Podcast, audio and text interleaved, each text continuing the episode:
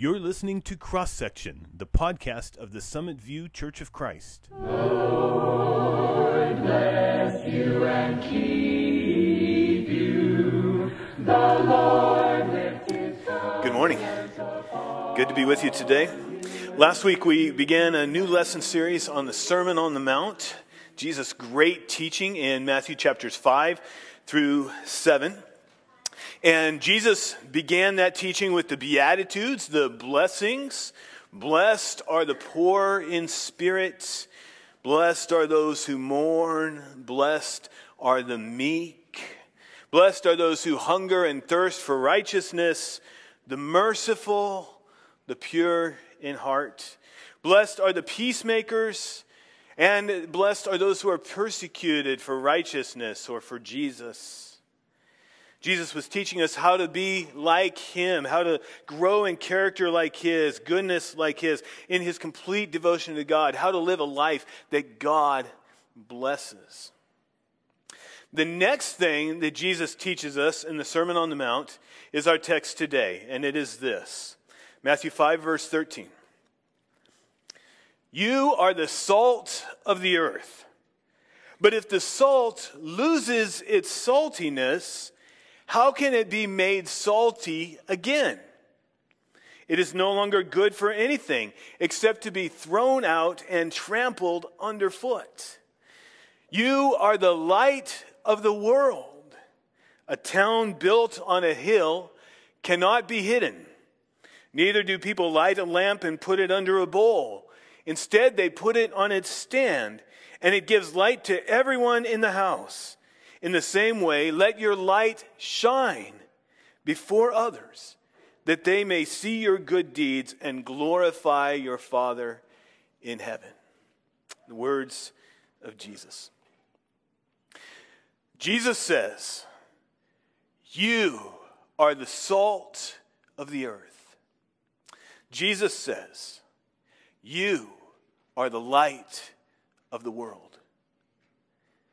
which is strange because elsewhere in John 8, verse 12, and in John 9, verse 5, Jesus says about himself, I am the light of the world. He is the one who brings hope into the world. He is the one who brings guidance from God so that we can know how we should live in this life. But according to Jesus, so are we. He is the light of the world, and so are we.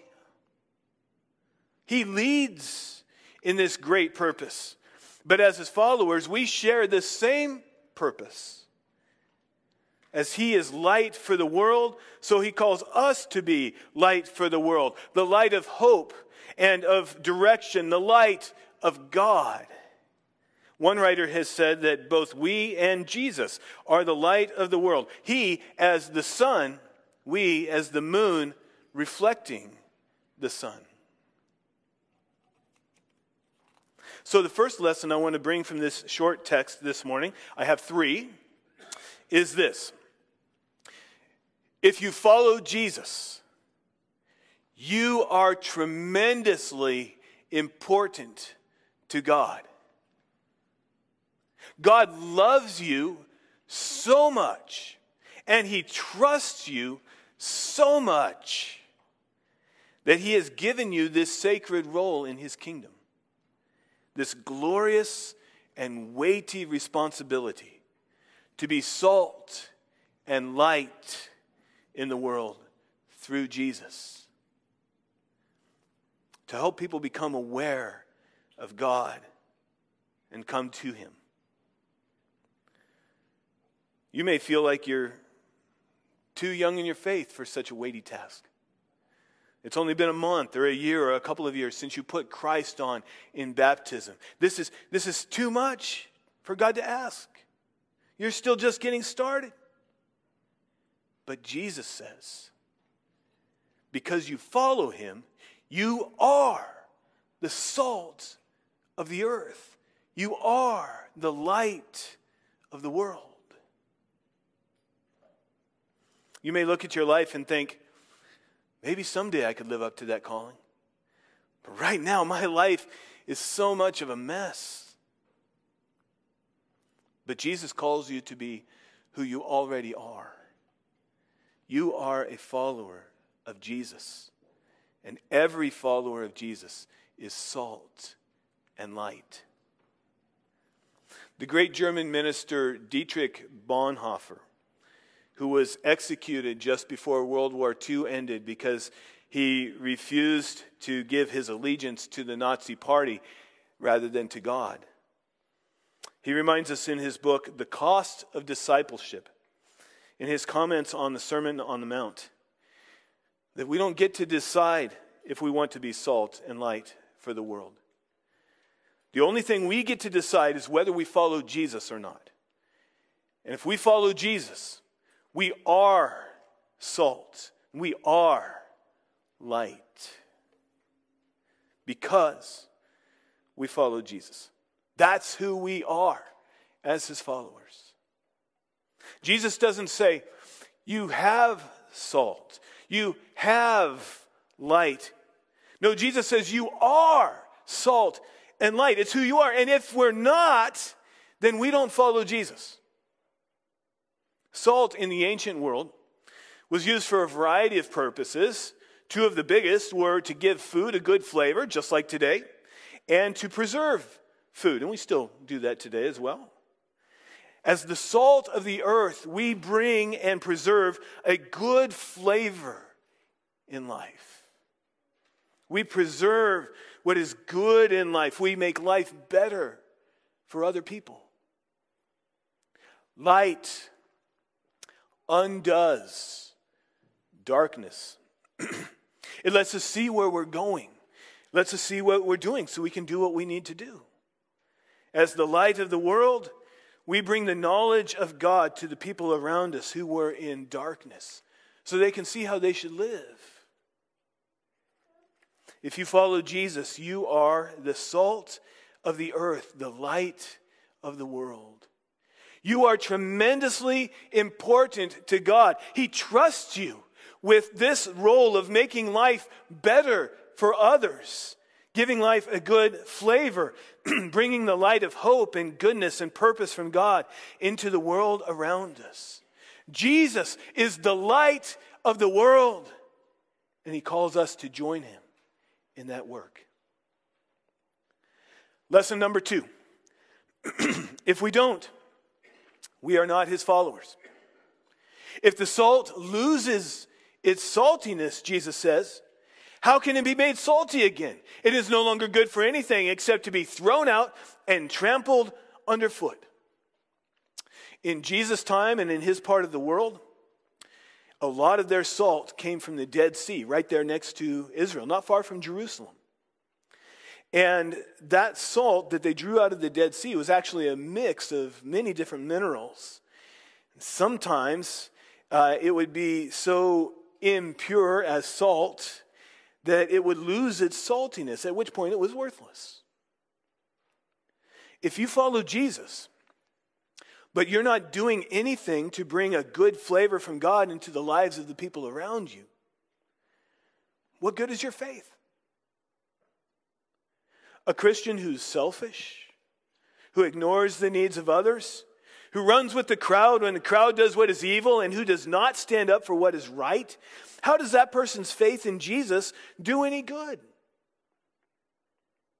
That's the kind of person who, in chapter 7, Jesus will say, calls out to him, Lord, Lord, we prophesied in your name, and in your name we drove out demons and worked miracles. But Jesus will say, I never knew you. Away from me, you evildoers. Salt that loses its saltiness is no longer good for anything except to be thrown out and trampled underfoot. Again, Jesus asks, What's the point? Of lighting a lamp if you're just going to put it under a bowl. Nobody does that. No, you light a lamp and you put it on its stand, and even a small lamp can give light to everyone in the house. Followers of Jesus are like that lamp. Even if our light is weak and dim, just a, a, flicker, because that's all we've got in us, it still brings light to all the people around us. Jesus says we're like a town built on a hill. A lot of towns were built on hills in the ancient world. It was easier to defend your community if the enemy had to run uphill to attack. Jerusalem, in particular, was built and still is on top of a group of hills. in the centuries before we had electricity, there was no way to hide a community on top of a hill. At night, the fires from its lamps would shine out as far as the eye could see across the hills and down into the valleys. Followers of Jesus are like that. You can't hide them. Just by living for Jesus and being like Jesus, we shine out to the people around us with hope and direction in life and purpose and goodness because God lives and works in our lives and people see that. Even if we're just getting started in our faith, just a tiny flicker of a candle that bit of the light of God radiates out from us. Even if we still struggle to, to live the way Jesus calls us to live. I mean, who doesn't? Jesus is demanding in his call on our lives. And we struggle with that sometimes. But every step that we walk with Jesus, we are a light to our families, to our community, to the church, to our neighbors, to the world. As people of light, we do battle with the darkness in our world. I remember a middle aged couple. Excuse me. I remember, boy, give me just a second.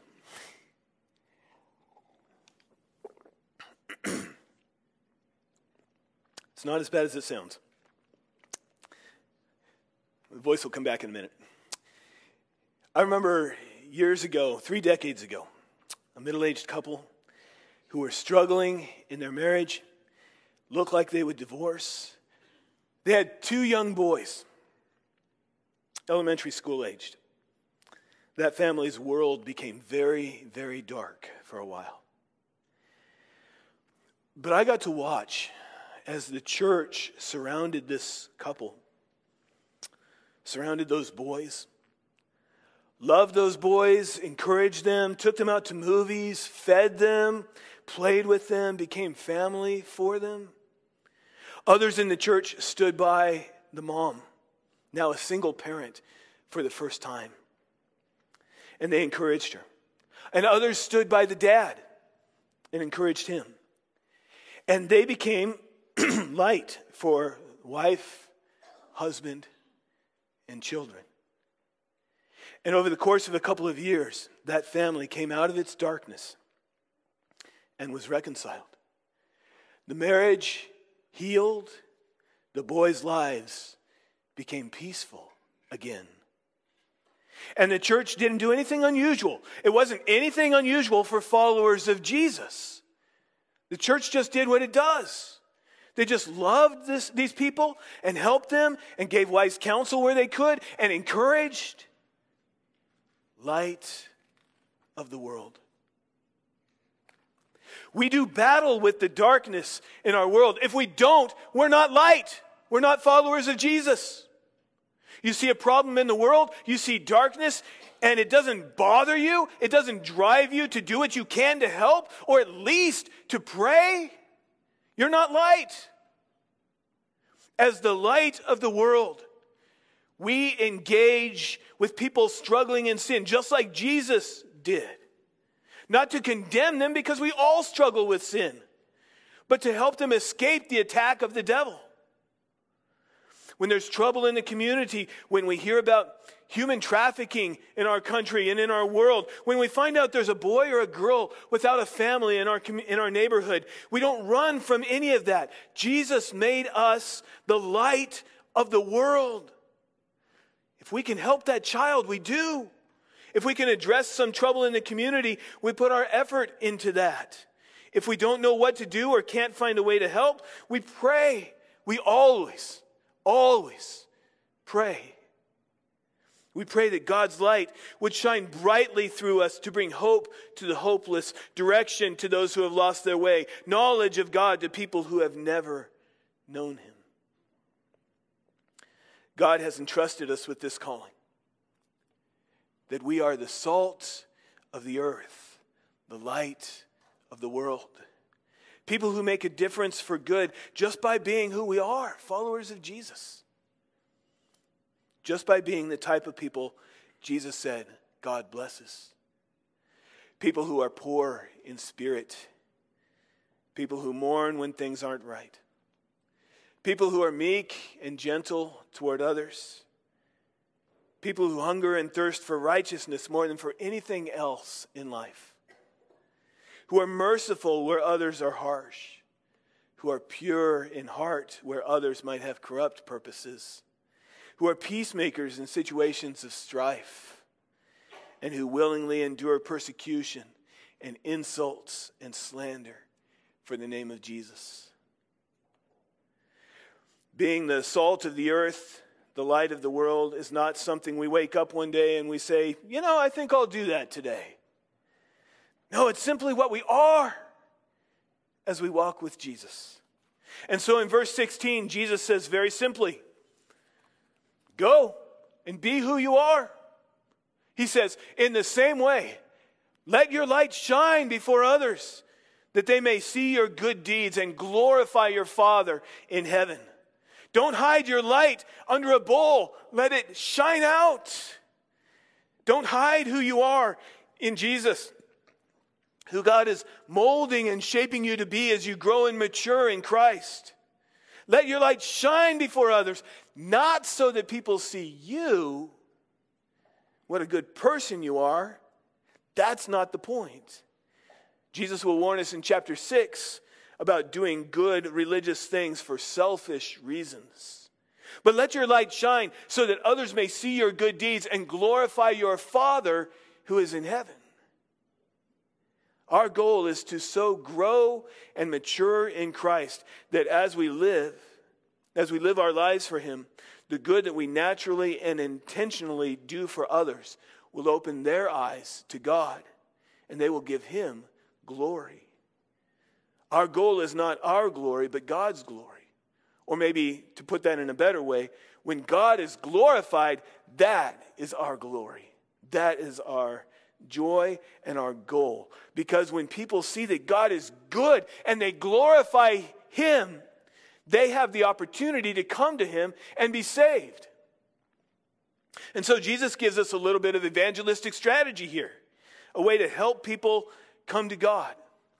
Let your light so shine before others that they may see your good deeds and glorify your Father in heaven. So, this is lesson number three. Let them see your good deeds, and through your good deeds, see God that estranged couple and their two boys. Through the church's love and good deeds for their family, they saw God. And as their faith was renewed, their love for one another was renewed, and God brought a blessing into their family. When people see you going out of your way to do good for others, which is just normal for you as a follower of Jesus. It's what we practice doing. It's what we encourage each other to do. It's what we pray to God for the opportunity to do. But it may be a surprise to them. They may not expect it. When they see it, they will see God at work in your life and they will give him glory. And some of them will come to follow Jesus because of the light of God that your good deeds bring into their lives. Just this past week, I happened to hear an interview with a man who is a missionary to tribes of nomads in Central Africa.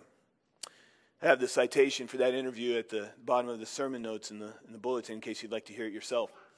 This man and his wife and their children have spent the past few years getting to know these tribes that travel around to wherever the grass is green in that part of the, the year so that they can graze their animals.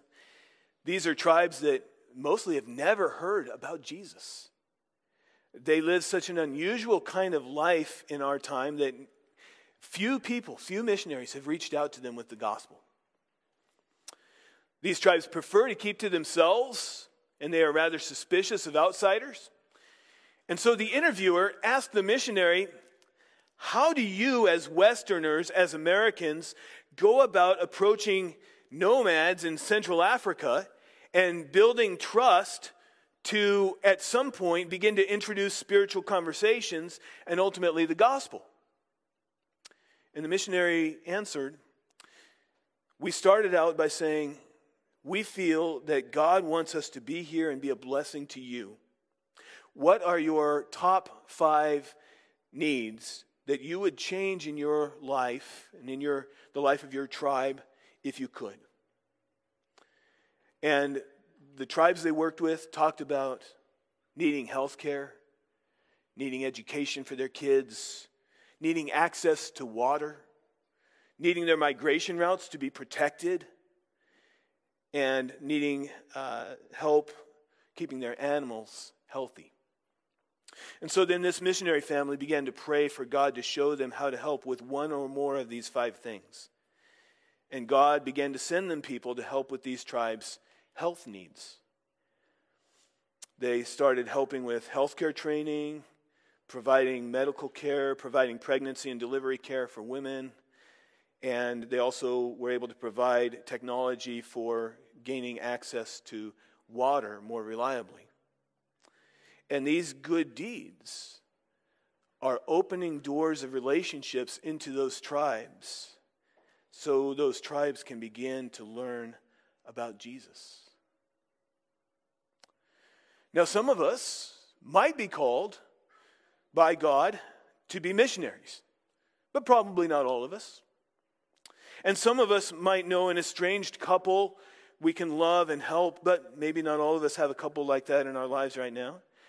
And so the question Jesus leaves hanging at the end of this short teaching is this What good deeds can I do to be salt and light to someone and to bring glory to God?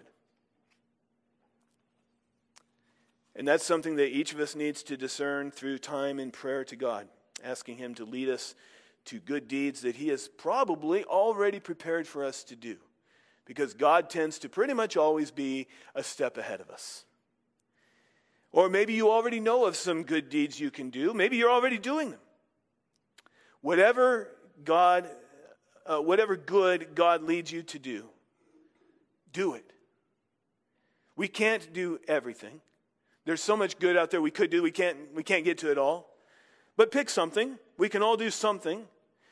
And be the person God has called you to be in Christ as a follower of Jesus.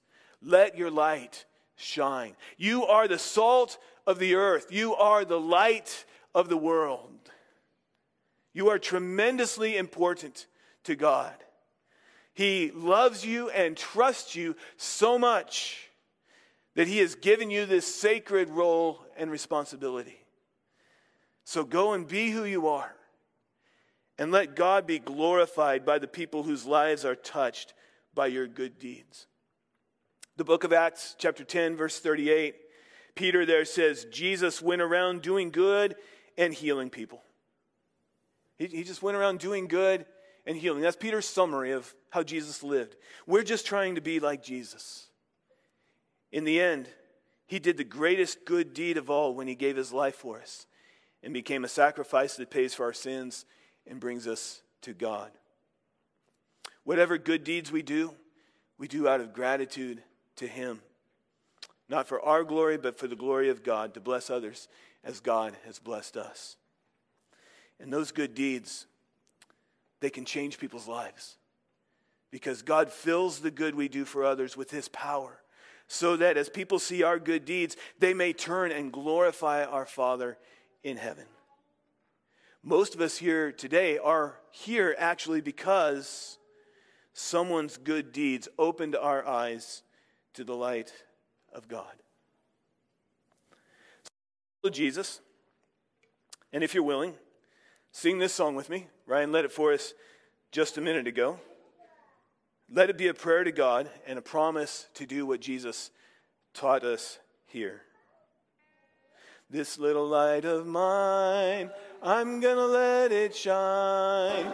This little light of mine, I'm gonna let it shine. this little light of mine,